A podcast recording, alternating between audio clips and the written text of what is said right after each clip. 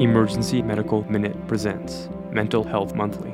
Substance induced psychosis, the agitated geriatric patient, manic episodes, paramedics, nurses, mid level providers, and physicians in the ED all regularly have to manage patients with psychiatric conditions, often with limited training and resources. In this series, psychiatric experts keep it real, raw, and relevant about what you need to know to successfully care for these patients in an emergency setting.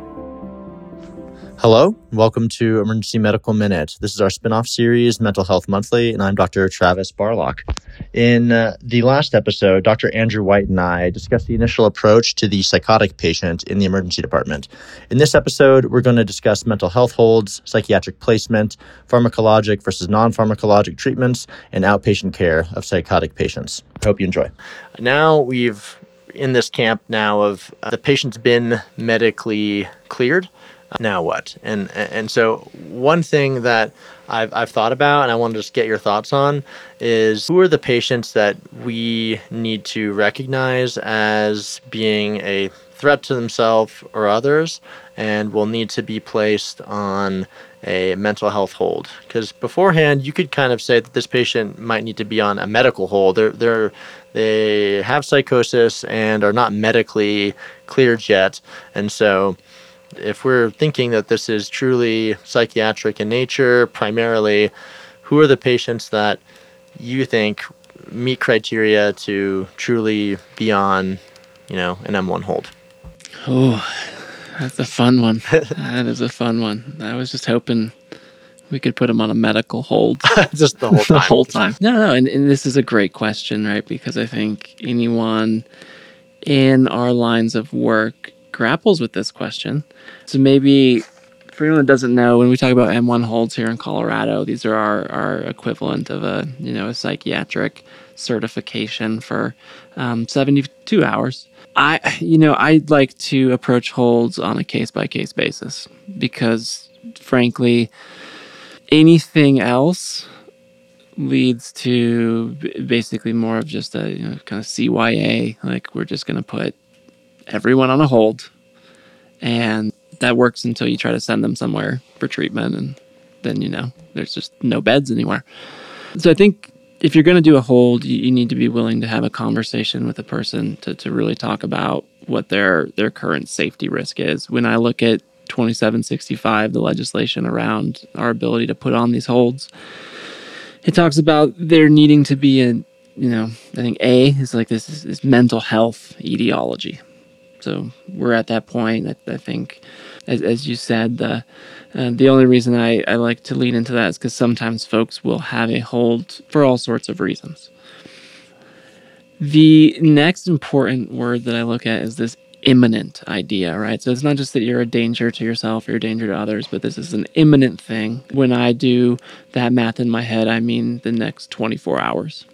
So that's the that's the the metric that I use to to really engage in a conversation with someone about what their current concerns are. Because usually, as, as you can imagine, someone coming to me to see if they need to have a hold on them is probably said something that scared someone else to the point that they thought like, oh, you need it's my job, but it's like, oh, you need to go see a psychiatrist. You need to go like like something's going on in your head.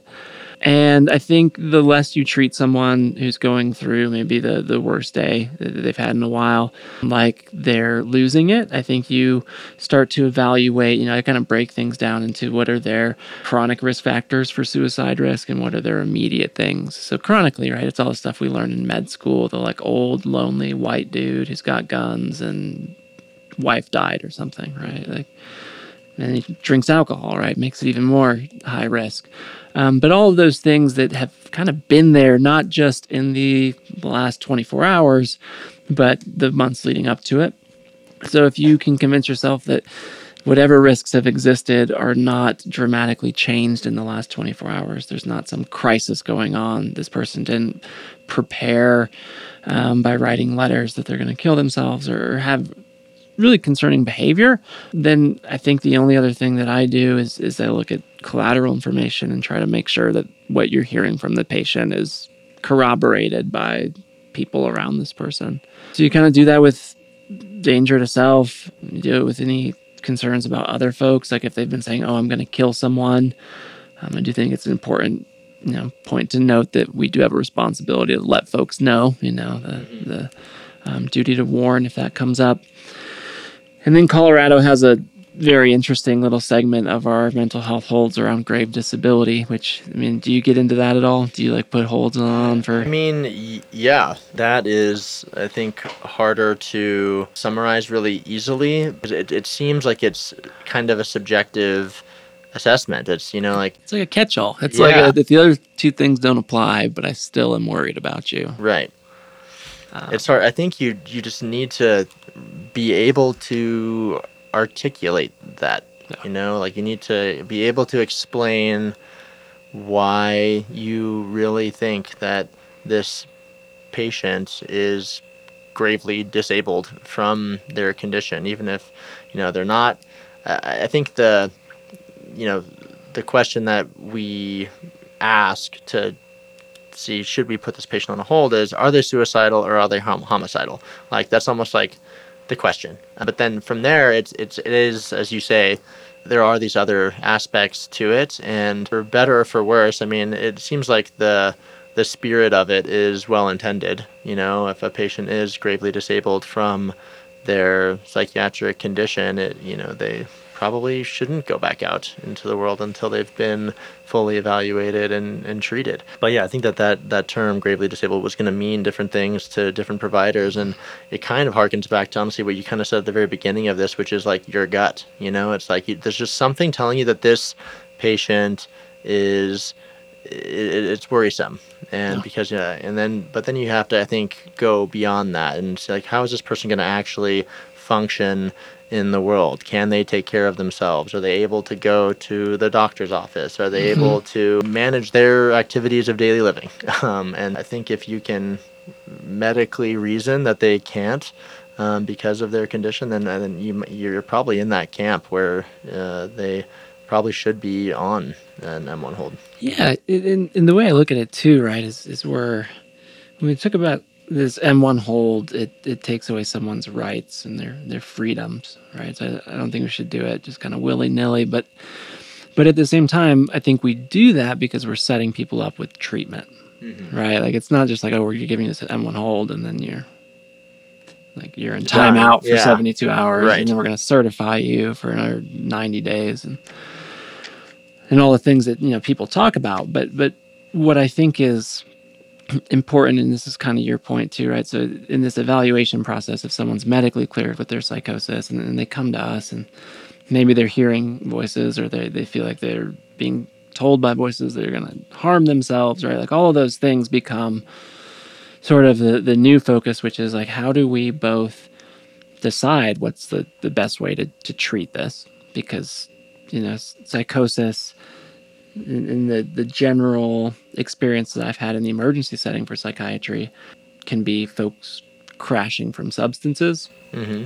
folks from a mood with psychosis picture. So people think like mania or like major depression with psychosis, um, or more of like a primary psychotic, like schizophrenia, schizoaffective thing. But all of those aspects, as we're looking towards our overall approach, right? It's it's like let's treat it. Like let's treat this now. A lot of the folks who come in through the emergency services in a psychotic state will probably leave within 24 hours feeling better, like having cleared. What's hard is someone who comes in and looks gravely disabled because of their psychosis and unable to even like reason what's going on. If given some like TLC and some Zyprexa, like, can feel pretty good the next morning. Well, let's now use that to again talk about, I guess, what really does happen, uh, you know, after uh, one of these patients gets placed. So a patient we identify has no medical etiology for their psychosis. Let's say they do require an M1 hold and they require placement to inpatient psych. So what then happens next? Yeah, so it's uh, you know, choose your own adventure, right? like the, the patient really gets to pick how the next um, three to five days plays out. Um, traditionally speaking, upon being evaluated and, and seen as psychotic by a couple of providers, there'll be an antipsychotic started. You know, usually folks go towards some of the second generation antipsychotics, depending on what a patient's history is and, and their risk factors. But if they don't have any metabolic risks and um, any concerns there, you know, someone's probably going to get started on a fair amount of Zyprexa. We like to use that preferentially because there's a, a Zydis form of it, which is like an orally disintegrating tablet. So if you have someone whose compliance might be a little questionable, you can, you know, just give them a little dissolvable pill. They don't even have to think about swallowing it. What's the uh, what are the doses that you're using? It, it depends on how aggressive I'm feeling that day and what I'm seeing, but I would say anywhere between two and a half to, to five at a given dose. Like that would be my starter dose. And this is all ODT. Mm-hmm. Okay. Yeah. So this is presuming you're insinuating, right, that someone's taking the meds and Mhm. agreeing. I think that is definitely something that some people do. What if you have the other case where it's Yeah. someone who's a little Yeah. less agreeable? Yeah, well, you know, a little hot tamale comes up to the unit. Those folks generally, if they're not posing a harm to the like the milieu and the environment, you don't have to be medicated when you're psychotic. There are many people right now in this world walking around psychotic, not causing any issues. But typically, just given the way things work out, issues happen, and folks will probably end up getting medicated against their will, which is just kind of, you know, like being restrained and given whatever medication that the on call doc, decides that day. And that's a culture thing. I think like where I practice, it's usually a Haldol, maybe some Benadryl or Ativan. Some people do all three. There's no evidence that shows adding all of it at once does any better than just like five of Haldol and two of Ativan. Okay. But that's kind of my go-to because nurses can draw them up, put them in the same syringe, and it's an it's an easier, practical thing to ask someone to do in the heat of the moment. Okay.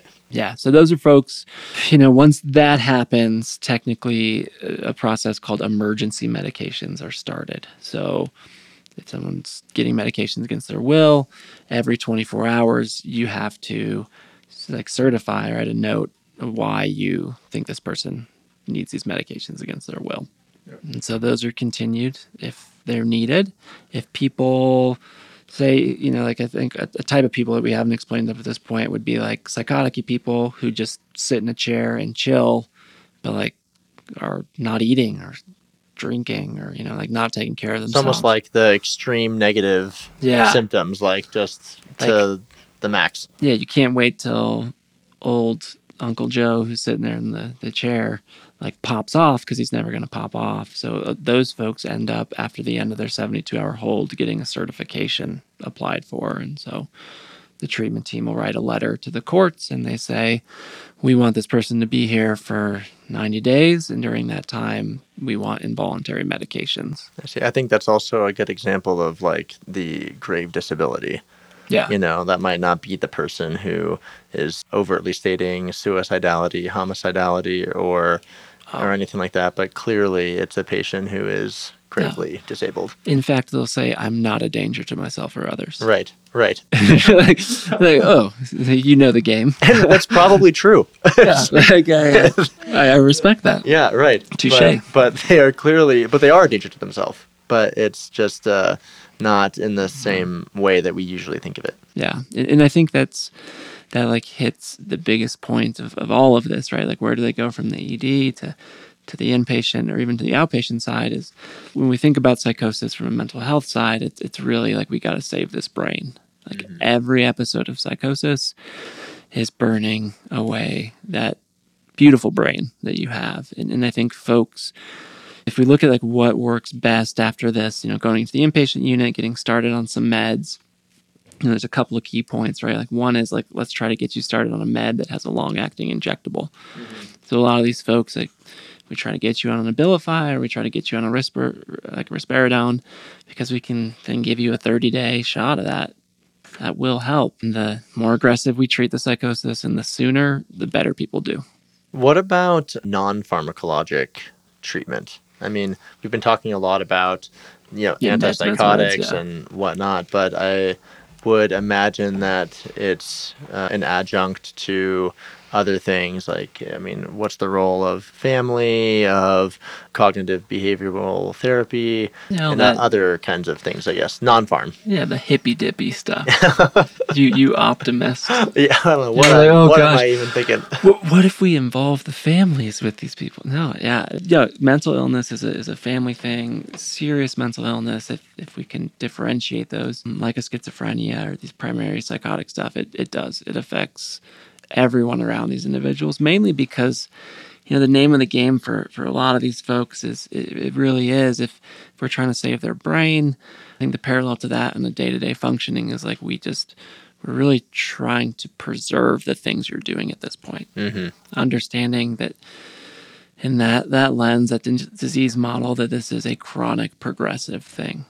So folks do need pt ot support they need family like guidance uh, one of the great organizations uh, around the us is, is nami it's like the national alliance of mental illness they provide like family to family groups and resources for honestly um, the things that if if you're not raising a kid with schizophrenia, like no one else is really going to understand what what you're going through.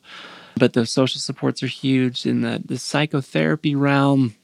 One of my favorite psychotherapists, uh, Harry Stack Sullivan, he he has done some therapy in the past with folks with psychosis, and I think it's interesting to, to read his, his takes on it. I don't know if it ever got to a point where I would say like I recommend it for folks intellectually i think it's curious but like i mean even us talking about psychosis as like outsiders who are not psychotic at this moment like it's it's kind of voyeuristic right? Like doing therapy with someone who may not understand exactly what's going on may not actually benefit them as much as you think. So there's not a lot of work that shows anything in particular um, for therapy is, is where you should put your money but if you get someone even in cbt or even like basic supportive therapy that relationship is huge yeah and psychosis gets better and it, the way i look at it is they like keep it together until you know a, a med student like you or me asks them a question about that one little thing that like Mhm. they're willing to uh, unravel over Yeah, I, I just imagine that in the bigger picture of, you know, helping one of these patients really just get through the day and get through their life is that the, the medications are going to be a huge role, but really it's, you know, having, I just imagine that it really must be having something to like anchor, you know, reality and too, and some stability in, in their life. And that's why, you know, I wondered how big of a, how big of a role is it with family and you know social support and you know things like like having a job and having just the routine and regularity and and just you know and having a psychiatrist that they can go to you know regularly. Just that I, I, I would imagine that that would be huge. Yeah. And, and the only way I would spin it back to you is I think the things you describe, if all of us did them, are all of our mental health. Yeah, it's- it's just more of it's a general it's thing yeah, about yeah. Like, people. like if we like got some rest, and we had a better diet and exercise, and our our job paid us what we deserve. Like, but but to your point, right? I think that the way I look at it is, is is sort of derived from this idea in sociology about like positive deviance. Like, yeah, we're all given the same environment, but like, what makes those among us who do well or thrive different? Yeah, I mean, there are folks with schizophrenia who are musicians, they're physicians, like people can have a primary psychotic disorder and maintain life. I think the reality is you have to be intentional about it, like you're saying, right? Like you have to like, yeah, oh, you're scared and, and don't trust people and your psychosis is rooted in paranoia. Okay, let's get you a job. like, let's do it. Yeah, right, Uh, right. Gosh, it must yeah. be daunting, but also like it's it is kind of Mm-hmm. what's needed.